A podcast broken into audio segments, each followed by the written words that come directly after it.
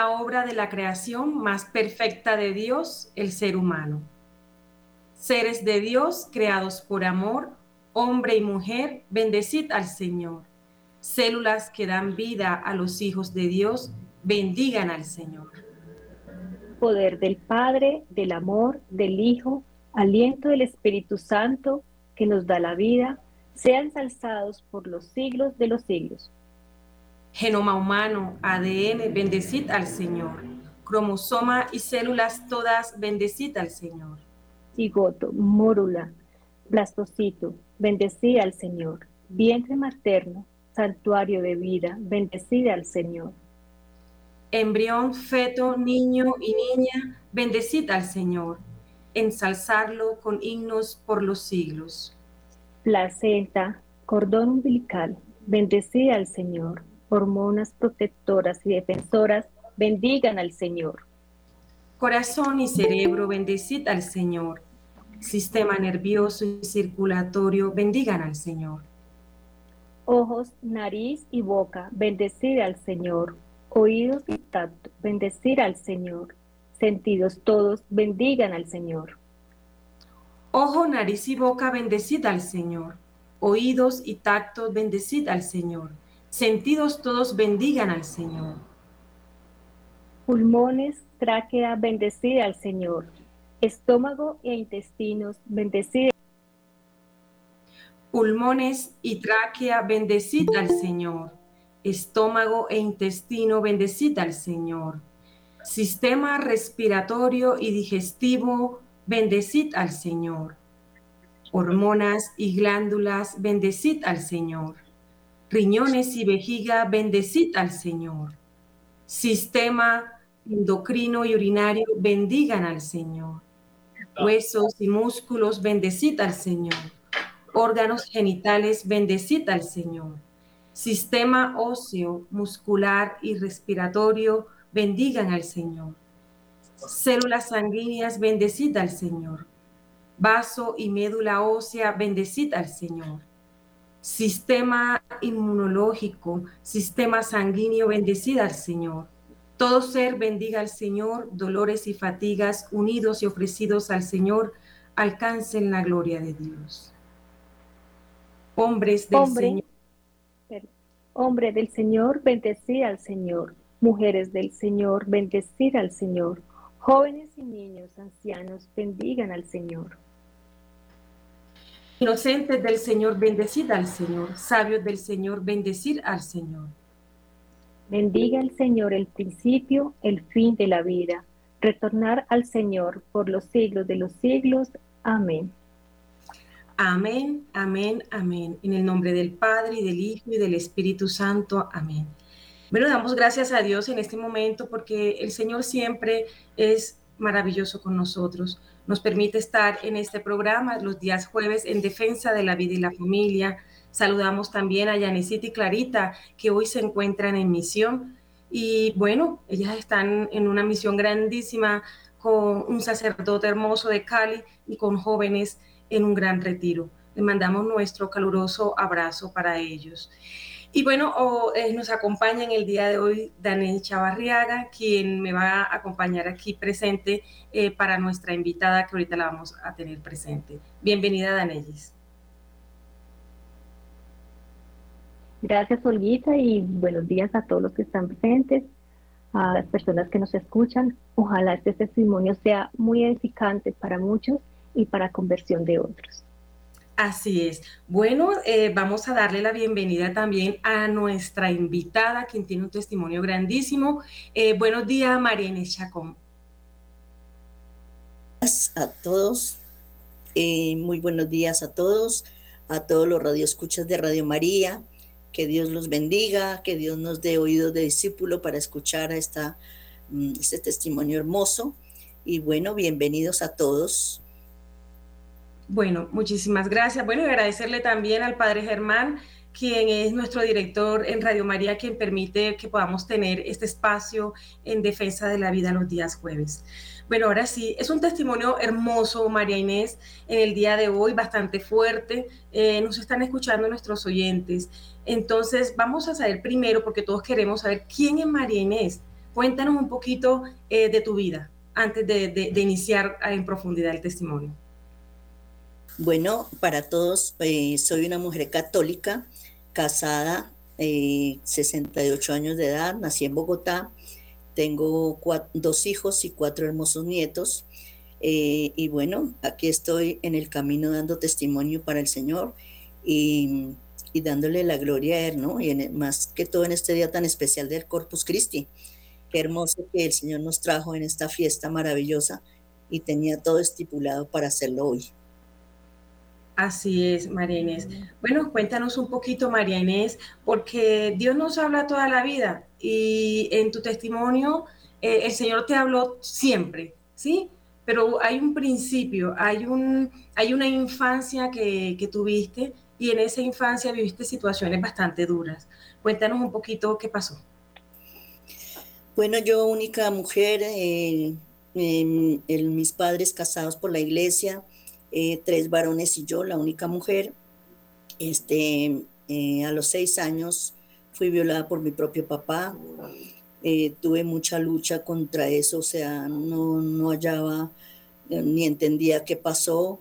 Eh, a los mismos seis años, eh, Dios permite que me queme cabeza, hombros y espalda. Eh, estuve seis meses en la cama. La Cruz Roja venía a cambiarme todo el tiempo mis vendas porque pues no me podía ni mover. Entonces Dios permitió todo eso también a través del dolor. Dios también permitió que yo estuviera allí postrada, como se dice, para que no me tocara más mi papá, porque mi papá era borracho, tomaba mucho, alcohólico, mi mamá también, era una guerra en la casa, era una pobreza fatal, eh, teníamos tantos problemas, tantas dificultades, pero sin embargo, imagínense el, dolor tan grande que sentía mi corazón y, y pues me imagino que el de mi mamá también, porque pues una madre es una madre, ¿no? Entonces ya este, paso seis meses en la cama, mi papá le pegaba muchísimo a mi mamá porque me dejó quemar y, bueno, pues ella no tenía la culpa porque, porque pues nosotros éramos sus hijitos que le ayudábamos, pero yo tan solo en esa corta edad de seis añitos, yo ya, ya trabajaba en la casa, ya trabajaba afuera, entonces pues ya vinieron todas esas pruebas, pero ahí sentía Después que yo conocí al Señor, sentía que Él estaba siempre conmigo, su mano sobre mí, su protección sobre mí, ¿no? De ahí pues ya eh, voy creciendo, salgo de esa quemadura de, mi cuerpo y mi cabeza. Mm, cuando empiezo a estudiar ya a los siete años, los profesores le decían a mamá, ella no puede estudiar, no le exija mucho porque sus neuronas le quedaron quemadas de su parte izquierda entonces, pues no, mi Dios también me ayudó, el Espíritu Santo me iluminaba y yo hice mi primaria en tres años. De primero pasé a tercero y de tercero a quinto. En ese tiempo era de primero a quinto. Después empiezo a estudiar una carrera de secretariado comercial y también igual lo hice en tres años, salí a trabajar, pero ya metida muchísimo en el alcoholismo, ya entró al mundo total. Eh, me meto casi a 25 años de alcohol, me practico el aborto, Em, eh, fumé droga una vez, este, muchas cosas que me entraron en una oscuridad profunda por el dolor que causó mi papá. Todo el tiempo mi papá seguía manoseándome, seguía proponiéndome cosas, eh, totalmente enamorado de mí y yo pues no sabía esa lucha tan grande, pues me sumergía solamente en el alcohol, ¿no? Porque era lo que me podía como dormir en todas esas cosas que yo vivía en mi casa. Mi mamá pues obviamente nunca me creyó que mi papá me violó, mi abuela materna tampoco, nadie me creyó porque desafortunadamente en estos casos nadie cree, ¿no? Sino el que vive su, el que vive su dolor, el que vive esa lucha, es el que siente y, cree definitivamente, ¿no? Entonces, pues bueno, sigo así en el mundo, me practico el aborto, pero llega el buen Jesús un día eh, y bueno, una amiga me invitaba mucho al Minuto de Dios y yo, yo, yo me rehusaba mucho porque pues por todo lo que yo había pasado, yo pensaba que Dios no existía. Yo decía, Dios no existe. ¿Dónde está Dios si, si Dios me, me desamparó? No sé, si Dios es protector, si Dios es, no sé, para unas personas era muy lindo, pero para mí no, porque yo no tenía la experiencia de Dios, a mí me llevaban a la misa y yo no entendía nada, o sea, ni, ni quería estar allá, no, no quería hacer nada. Eh, mi primera comunión fue muy triste, fue mucha lágrima, eh, mucha borrachera de mis papás, de mi familia, todos. Entonces, pues yo no viví un sacramento como tal bien. El día de mis 15 años fue una fiesta que yo, yo esperaba que me hicieran una fiestica, pero no, yo empecé con, con una, una enramadita, hice una fiestica de tres días, eh, pero para una amiguita y para mí, o sea, yo me imaginaba cosas de una gran fiesta de, de niña hermosa vestida con su, con su traje largo y todas esas cosas, pero no, nunca fue así, fueron solamente sueños, ¿no? Pero bueno, vivía así, pero papá llegaba otra vez borracho, otra vez a... Tranquila, Mari, continúa. Eh, solamente era, era hacer como, como aclarar. Eh, entonces era la infancia, durante esos seis añitos, eh, viviste una infancia bastante con abusos, viviste también el tema del alcohol cuando ya fuiste creciendo, aparte de eso había una ausencia de Dios. Cuéntanos un poquito que esa ausencia no la, no la vistes en la infancia, no la viste en tus papás, no la viste ni siquiera cuando tuviste algunos sacramentos que me dijiste que estaba un poquito con dificultad en esos sacramentos, pero llegas a los 15 años y en esos 15 años que querías tener una fiesta bien bonita por tus 15 años, pues tampoco fue, la, fue lo mejor. Eh, esa ausencia de Dios en ese, en ese tiempo te llevó a tener rabia, a tener ira, a tener contra Dios algo.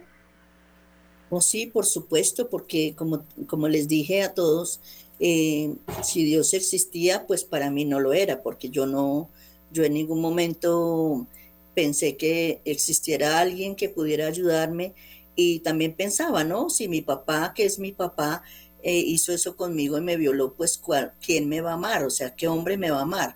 Yo mucho menos creía en el amor de Jesús, yo no creía nada, o sea, no creía ni, ni lo conocía siquiera, o sea, si yo iba a la misa, pues en ese tiempo, en mi tiempo la misa era en latín, yo no entendía tampoco nada, era de espalda, bueno, era así, ¿no? Entonces, pues yo, yo fui creciendo sin fe realmente y sin el amor de Dios ni nada de eso, porque obviamente que el amor de Dios entra desde la familia, desde, desde papá y mamá. A mí nunca mm, ellos me insistían a ir a misa ni nada. Yo iba solita, o sea, yo iba solita, pero no entendía nada, pero tampoco creía en él. O sea, siempre fue la lucha y la pelea con Dios, porque yo dije, pues Dios no existe, para mí no existía, la verdad.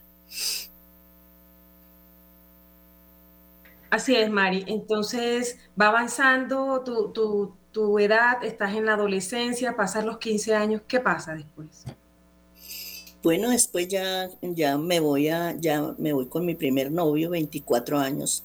Tuve, a los 24 años tuve mi primer novio y un hombre soltero porque desafortunadamente mi papá en medio de tantas maldiciones que me hizo, pues eh, yo quedé como con esa Em, no sé, con esa de maldición de tener hombres casados, todos eran casados. Por fin llega a los 24 años un hombre soltero y, pues yo me enamoré de él, me entregué a él, fue mi primer hombre en mi vida y quedó embarazada y pues yo estaba muy contenta por mi embarazo porque me podía ir definitivamente de la casa, pero el miedo y el temor eh, de mi papá, ¿no? ¿Cómo, cómo, le, ¿Cómo le va a presentar a un niño si no me, no me permite amigos, no me permite novio? ¿Cómo le va a presentar un hijo? O sea, yo pensaba, no, eso no, eso no puede ser. Entonces, pues nada, eh, yo le decía a él, bueno, yo estoy embarazada, vamos a tener un hijo y nos vamos a ir de la casa. No, no, eso no puede ser. Bueno, me obligó una y otra vez a, a, practicarme el aborto y pues ahí empiezo a tener esas secuelas terribles, esa soledad, esos llantos de bebé, pues era, era muy triste todo eso, pero, pero pues yo seguía como en el mundo, seguía en todas esas cosas que yo decía, pues yo no sé ni siquiera en qué estoy metida, no entendía nada de lo de mi vida. Y el alcohol pues me hacía pues más, más nula mi mente porque pues no, no me dejaba ni siquiera pensar. Entonces pues sigo en, la, sigo en esto y me practico una vez, una y otra vez el aborto y, y pues em, como les contaba yo tenía una amiga del Minuto de Dios, pero ella me invita, pero yo no, no, no, no, pues no, yo me rehusaba todo eso Obviamente estaba en la propia oscuridad, ¿no? Tenía mi propia oscuridad y, no quería nada, o sea, no quería saber nada de Dios, nada, absolutamente nada, porque pues para yo hacer todas esas cosas, pues es una persona que no, no tiene fe, no, no creo en nada y, bueno, pues ese, ese fue el transcurso de mi vida hasta ese momento. Así es, Mari. Entonces, eh, Dale, ¿querías hacer una pregunta? Sí, Olguita. Inés, normalmente cuando hay un abusador en casa, esto se vuelve a repetir con un hermano, una hermana. ¿Tú tienes algún conocimiento de que también alguno de tus hermanos o hermanas hayan sido abusados? Sí, eh, después que muere papá, papá, que incluso muere en mis brazos pidiéndome perdón, él murió pidiéndome, pero terriblemente perdón. Eh, cuando yo llegué al hospital que dijeron está muy mal, él estaba carbonizado totalmente porque tenía un infarto de hacía tres horas más o menos. Y, y, pues yo desafortunadamente tuve que verlo desnudo porque mi, la enfermera pidió que lo, lo me lo, se lo entregara porque no sé, ellos se lo llevaron. Y, y él me pedía perdón, perdón. Y bueno, nos reunimos como tres, cuatro días después de la muerte. Yo me reuní con mi hermano mayor. Estábamos hablando de mi papá con mis hermanos. Y mi hermano dice que él también fue violado por mi papá. Después me entero, seguimos hablando y todo eso, como que Dios permitía que habláramos de todo eso porque mi tía también fue violada por mi papá, era la hermana de la hermana menor. O sea que el espíritu era muy fuerte en mi papá, era demasiadamente fuerte. Eh, y eso era pues muy triste porque ir enterándose de todo eso y, pues eh, muy doloroso, ¿no? Claro que sí, Mari. Y cuéntanos un poquito, Mari, ¿cuál es el primer paso que hiciste para para poder iniciar un proceso de perdón y cómo, cómo al saber que, de pronto está, esto lo estabas viviendo, lo estabas viviendo sola y que no lo podías compartir con nadie, que de pronto le comentabas a tu mamá, pero tu mamá también estaba en las mismas condiciones de, del alcohol eh, y de todas las situaciones difíciles que vivió con, tu papá, ¿cómo, cómo llegas a, poder eh, iniciar un, perdón? O sea, que ¿Cómo llegas a ese momento? Bueno, inicialmente pues cuando papá me pedía perdón, ya casi muriendo, ¿no? Porque yo creo que él, yo creo que él presentía sabía que él ese mismo día iba a morir. Entonces eh, me pedía María y perdóname, María y perdóname. A mí lo único que me salió y no fue de corazón, fue creo que de boca cuando yo dije, papá, yo ya lo perdoné, ahora quien tiene que perdonarlo es Dios. O sea, no, entendí por qué dije esas palabras porque yo ni siquiera pues a Dios no lo no lo conocía. Entonces, eh, y así, esas fueron las últimas palabras con papá, me miró y se, y se fue, ¿no? Ya, ya pues les cuento, quiero compartirles que de verdad sentí mi corazón, sintió una alegría inmensa que mi papá se hubiera muerto, porque por fin tuvimos tranquilidad en casa, por fin tuvimos eh, un día de luz, o sea, no sé, mamá quedó también alcohólica y pues como más, más, más arraigada al alcohol, pero yo decía, bueno, de todas maneras tengo que seguir la vida, porque pues no puedo, no puedo, no, no, es que no, tenían tantas cosas en mi cabeza y en mi corazón que quería entender, pero no, no podía. No podías. Mari, y va pasando el tiempo eh, eh, y vas formando un hogar, eh, conoces a una persona, vas formando un hogar. Cuéntanos un poquito esa parte de, de tu vida con tu pareja, tus hijos. Ok, si la gente preguntará, siempre que doy mi testimonio preguntará, bueno, ¿y por qué no se fue un familiar? Eh, uno siempre piensa, ¿no? ¿Por qué no se fue? ¿Por qué no se refugió de su abuelita? No me creía, vamos donde la tía, no quieren, o sea, nadie quería nada porque sabían que mi papá me seguía y mi papá iba a ser eh, una perturbación en su familia y en su, en su núcleo, ¿no? Entonces, pues, no, nada, yo dije, pues, eh, a los 29 años ya ya, ya con abortos encima, ya con tanta cosa encima, pues em, llega eh, mi novio que fue, digamos, de niños, fue una persona de niños, nos conocimos de, muy jóvenes, entonces llegó él y me propuso irme a Venezuela.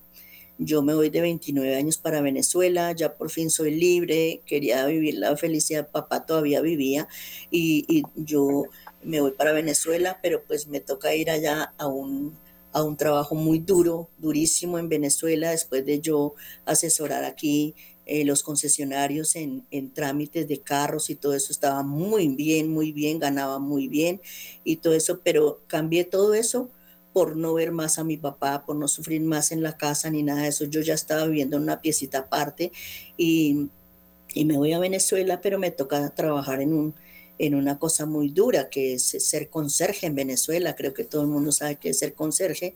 Y, y me tocó allá ir a limpiar una, un edificio de 20 pisos. Eh, todos los días lloraba en las escaleras, pero más que todo lloraba era como el dolor de todo lo que había pasado, pero lo más doloroso eran mis abortos, porque definitivamente lo que más sentía yo era, era los abortos.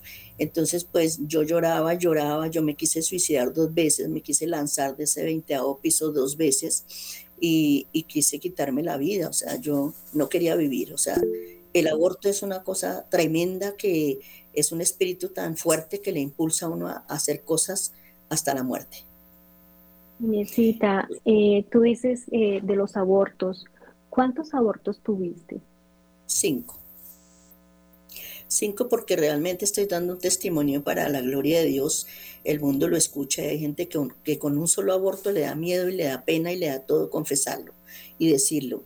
Por eso yo invito a todas las mujeres que sean valientes, sean mujeres de verdad aguerridas a la vida y defendiendo la vida, porque eh, no nos tiene, nosotros cuando vamos a, a una a un médico ginecólogo cuando nos hacen nuestra citología, cuando vamos a un médico, ¿cuántos hijos tiene? Siete. Yo digo siete porque Dios me regaló, después de los cuatro abortos, Dios me regala dos preciosos hijos, dos hijos varones eh, y, muy sanos. O sea, yo siempre les veía sus manitos, yo decía, yo quiero tener un hijo. Allá en ese edificio donde yo trabajaba había una bioanalista que yo le dije, doctora Milagros, yo quiero tener un hijo, yo quiero tener un hijo. Y me dijo, bueno, olvídate que quieres tener un hijo y deja la obsesión y, y pídale a Dios. Ella me decía, pídale a Dios, pero ella decía, pídale a Dios, pero yo no, no creía, o sea, no creía en Dios. dije, no, yo no creo. Entonces, pero bueno, yo me puse en la misión y, y bueno, en una parte de mi casita pobre y todo eso había un espejito había un espejito donde un día le dije, eh, Dios mío, si algún día, bueno, ahí le nombré Dios mío y le dije, si algún día me regala hijos, regáleme los extranjeros. Y me lo regaló venezolanos y, con apellido alemán. Entonces yo dije, bueno, pues ahí empecé yo a ver como la diosidencia, ¿no? Ya después, después que ya me convierto, que ya vamos a llegar a esa parte hermosa, donde es que yo conozco la, la parte preciosa y divina de Dios, de verdad. Desde ese día volví a nacer. Y bueno, eh, tengo el intento de suicidio también cuando ya quedó embarazada de mi primer hijo. Y también sigo con ese espíritu y esa orden del espíritu que, que aborte, ¿no? Entonces, sin embargo, ansiándolo tanto a mi hijo, eh, a los ocho meses, eh, igual ocurre la misma historia de, de, la pelea en la casa. Entonces yo peleaba mucho con mi pareja, peleábamos demasiado también porque yo tenía todo eso arraigado de mi casa, o sea, entonces eh, iba manejando, íbamos por un puente que se llama el Pulpo de Caracas y yo tenía ocho meses de embarazo, íbamos peleando mucho y yo abro la puerta del carro y me lancé del carro y me quise suicidar también con mi hijo dentro. Él ya tenía ocho meses de embarazo.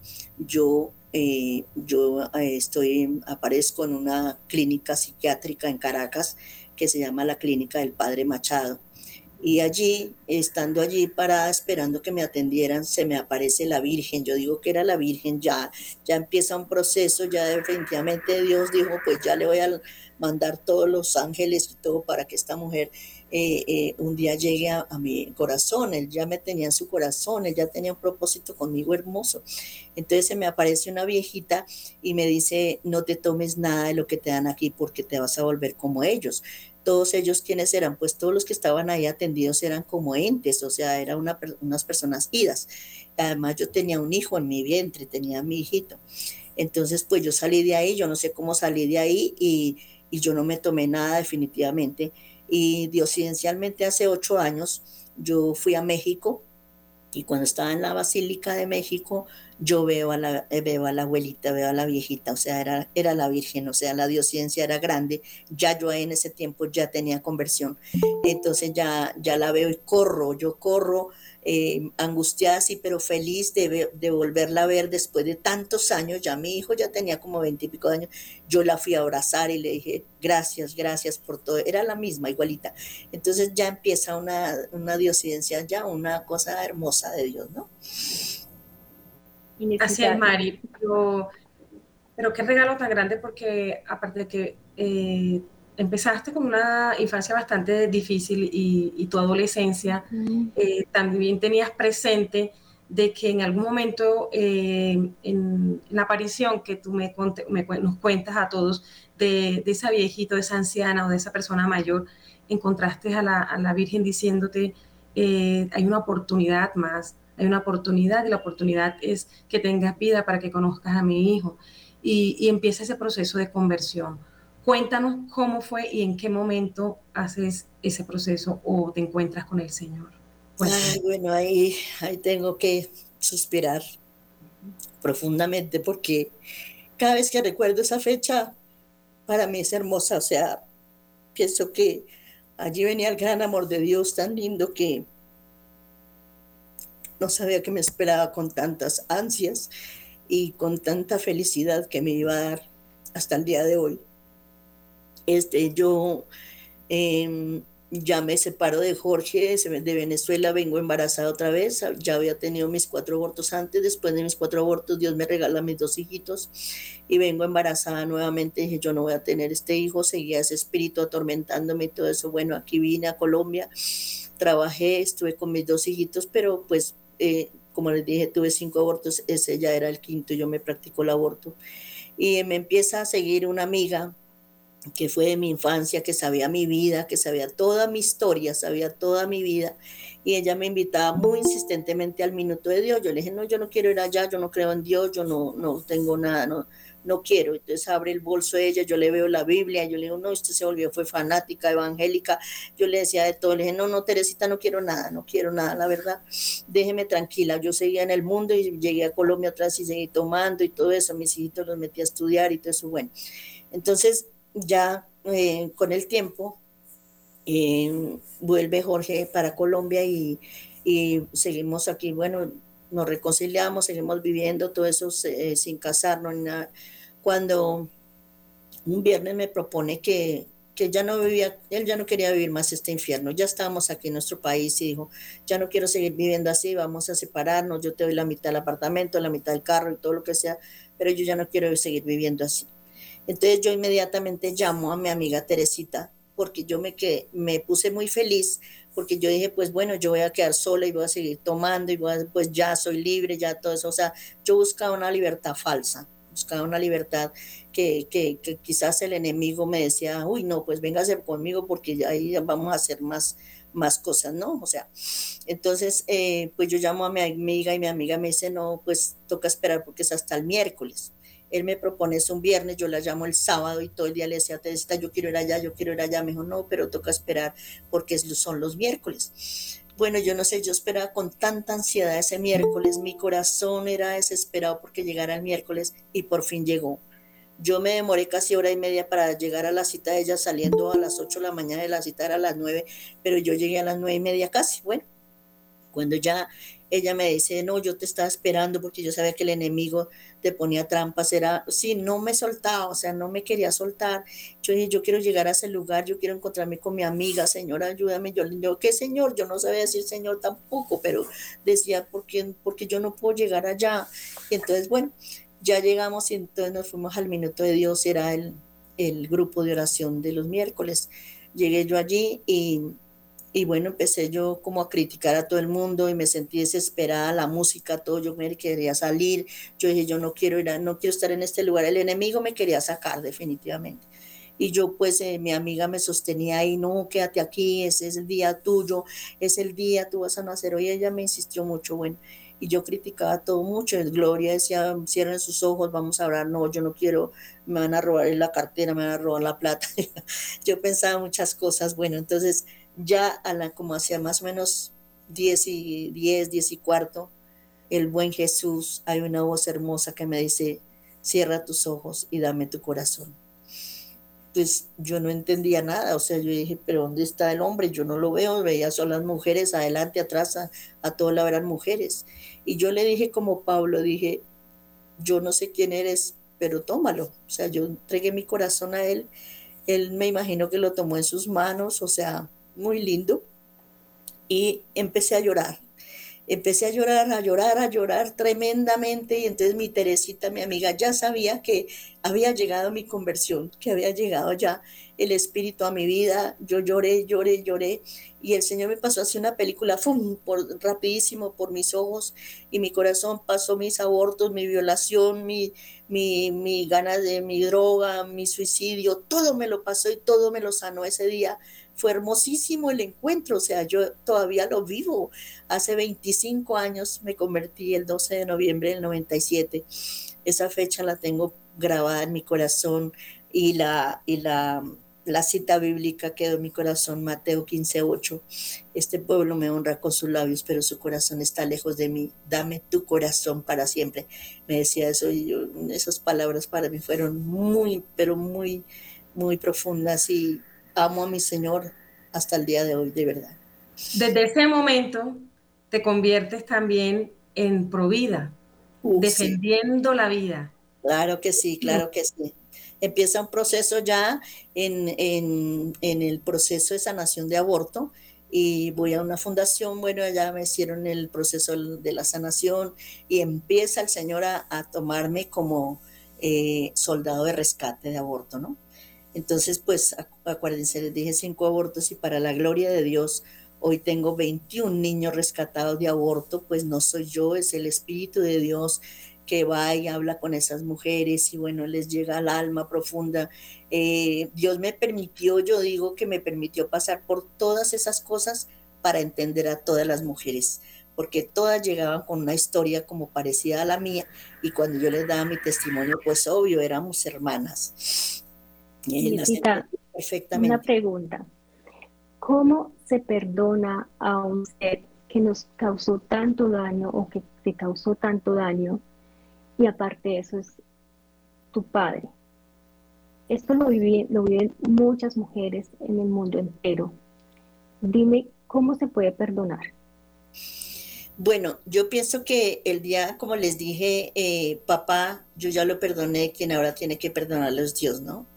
Pero, pero pues definitivamente, como les dije, mi perdón no salió del corazón, mi perdón salió de labios para afuera. Pero un día en oración ya, ya en ese encuentro eh, tremendo y en esa alianza de amor con Dios tan lindo, Él me iba dirigiendo toda mi vida. Dios ha dirigido eh, perfectamente mi vida, ¿no? Totalmente, yo he sido muy obediente y muy fiel a Él. Entonces un día me fui al cementerio, el están Jardines del Recuerdo, y le dije, eh, Dios mío, déjame ver por favor, Señor, a mi papá. Yo quiero ver a mi papá. Estaba sola ahí en la tumba y me puse a orar y todo eso. Y cerré mis ojos y lo pude ver así en una alfombra roja, el vestido de blanco y todo eso. Yo dije, bueno, mi papá se salvó. Bendito sea Dios, ahí hice una oración muy linda. Le dije, papá, gracias por darme la vida. Gracias por todo, papá, porque si, si su merced me hubiera abortado, le hubiera pues, propuesto el aborto a mamá, yo no hubiera conocido a Dios ni siquiera hubiera, hubiera permitido, no, pues nada, eh, no conocía nada y no conocía el amor de Dios, ahí ya vino el proceso de sanación para toda mi familia, eh, el Señor me dio muchos dones hermosos de derribar espíritu, de todo eso, de pobreza, de toda esa violación de mi familia, bendito sea Dios, todo quedó roto y bueno, me dio fuerza para todo, ya, ya la, la vida era diferente para mí. Y perdonar es divino perdonar es divino. Que si lo hubiera tenido yo de verdad en mis brazos y hubiera conocido a Dios antes, de verdad lo hubiera perdonado con abrazo y con beso y con todo, de verdad. Así es. Eh, Daniel, ¿vas a hacer una pregunta? Eh, con respecto al aborto, sabemos que son muchas mujeres las que nos están viendo en este momento. ¿Qué consejo les da a aquellas que están en embarazo, aquellas jovencitas que piensan que perdieron el horizonte, eh, eh, están solas, nadie las apoya. ¿Qué consejo les da en este momento? Bueno, em, con respecto a todo ese proceso que, que, Dios ha permitido seguir de la orientación y todo para esas niñas que Dios me ha permitido evangelizar, eh, también les digo a las niñas que hoy por hoy hay muchísima información. Ya, ya la que quiere, quiere, porque es que, es que en el, momento mío no había nada, o sea, ni siquiera había un radio. Un radio era lo que había, no había teléfono, no había computador, no había redes, no había nada. pero en este momento sí, yo les aconsejo de verdad que busquen ayuda y que se, se sienten solas. En este momento se habla por todos los lados de Dios, por todas partes le llega a uno el mensaje de Dios y todo eso, y pues pido al Espíritu Santo que las ilumine y a todas las jóvenes eh, no piensen que pierden su cuerpo, que pierden su carrera, que qué problema con esto, que, eh, o sea, que lo ven como un problema. No, no es un problema, es una bendición. Bendito sean los vientres que están embarazados, pero que están pensando en abortar y no lo hagan, porque es que hay muchas mujeres que quieren quedar embarazadas y no pueden. Y hay otras mujeres que, que Dios les da el don de quedar embarazadas y los van a abortar. Y yo les digo una cosa, para mí fue un regalo de Dios que me hubiera dado mi, hijito, porque yo eh, em, conozco casos también de los que he orientado, que mujeres con un solo aborto y quedaron estériles, nunca más pudieron dar vida. Entonces el gran consejo de hoy en el nombre de Jesús para todas las jóvenes y mujeres que están embarazadas, no solamente jóvenes, hay mujeres mayores ya embarazadas y piensan que es un, un problema, o sea, ya maduras y todo, pero piensan que es un problema. No, no es un problema, es una bendición para su vida. Dios permitió la vida. Permítale vivir a ese Mari. Bien, Mari, eh, háblanos un poquito porque eh, aparte de que ahorita vamos a hablar eh, sobre el proceso de penitencia por amor para sanar la historia de vida, Mari es una persona, María es una persona que en esos rescates se ha enfrentado a muchas cosas, se ha enfrentado a personas que están decididas a abortar, pero también se ha enfrentado a, bueno, a la, ley eh, aprobando todo este tema del aborto y también ha tenido situaciones a las cuales ella defiende a ese bebé de esas mamitas por nacer. Eh, cuéntanos un poquito de eso y ahorita hablamos sobre el proceso de penitencia por amor. Bueno, este, en, el proceso de los 21 niños, en la, en la bendición, digo que de los 21 niños rescatados, hubo uno que hace más o menos 14, 15 años, la mamita me dijo, yo no quiero tener ese hijo, yo no lo quiero ver, o sea, yo lo voy a tener, sí, porque yo la llevé al hospital, al Simón Bolívar, y yo las acompañaba para todo el proceso total, o sea, yo me comprometía como madre, yo sentía a esos niños como mis hijos y yo los defendía a toda capa y espada, ¿no? Se la llevo al hospital y todo eso y me y la mujer me dice, la muchacha me dice, no, yo no lo quiero ver porque no lo quiero conocer. Entonces yo le dije, bueno, entonces pues dígame qué debo hacer mejor, lléveselo, lléveselo para su casa. Mi mamá en ese momento estaba en un proceso de, de, le dio una ACV y estaba totalmente vegetal, o sea, ella ya lo que podía era destrabar un poquito la boca para hablar, pero ella estaba totalmente en la cama. Entonces yo llego con ese bebé a la casa porque yo salí con mi bebé del hospital, nadie me dijo nada, lo que es de Dios es de Dios, de verdad. Yo fui con mi bebé, yo me subo al taxi y le dije, bueno, me regalaron este bebé yo me lo llevo. Ay, bueno, señora, pero que, que el niño era hermoso, pelo rojo, era hermoso ese niño. Le dejo mi teléfono, le dejo mi dirección, le digo a la muchacha, en cuatro días su merced va a ir a buscar a su bebé.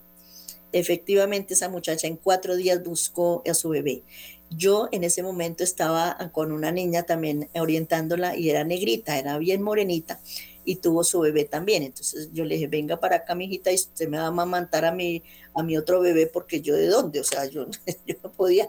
Entonces, pues eh, ella, pues uno aquí y el otro acá, el otro seno, entonces amamantaba juntos y fue hermosa esa, esa parte, ¿no? Pero a los cuatro días esa mujer muy agradecida se lo llevó a su casa, el, el muchacho le reclamó a su bebé, obviamente se fueron para otra ciudad y bueno, yo no sé dónde estará ese niño de la verdad, pero esa fue la historia linda ese. Y la otra parte fue hace dos años más o menos, que em, una parejita de 13 años que llegó a la fundación y bueno, pues la, mamá del muchacho no estaba de acuerdo con, con que ella hubiera quedado embarazada. Ya le, había, ya le habían pagado el aborto, ya le tenían la cita y todo eso. Bueno, ya estaba listo todo, pro familia, ya estaba todo listo. Yo dije, bueno, pues, eh, ¿cómo, así que, ¿cómo así que va a abortar?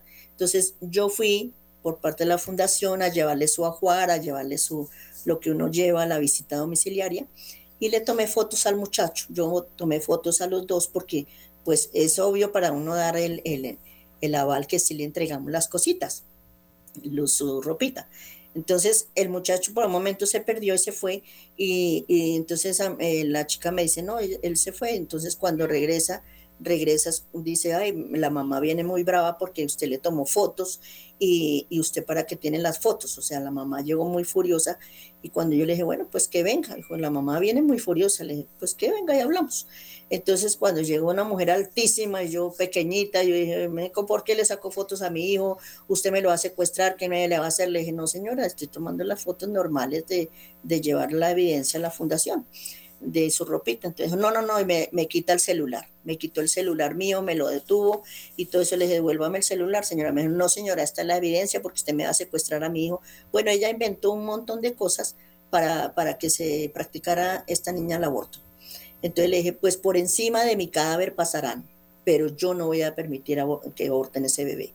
El señor estaba trabajando duro y él sabía a qué soldado le había soltado, le había soltado esa misión y yo fuertemente defendí a ese bebé. Le dije, por encima de todo pasarán, yo no voy a permitir aquí venga la policía, voy a llamar a la policía, llame al que quiera, pero yo no voy a permitir, yo aquí me quedaré toda la noche con ella, porque si tiene la cita mañana, pues yo no voy a permitir eso, me voy con ella.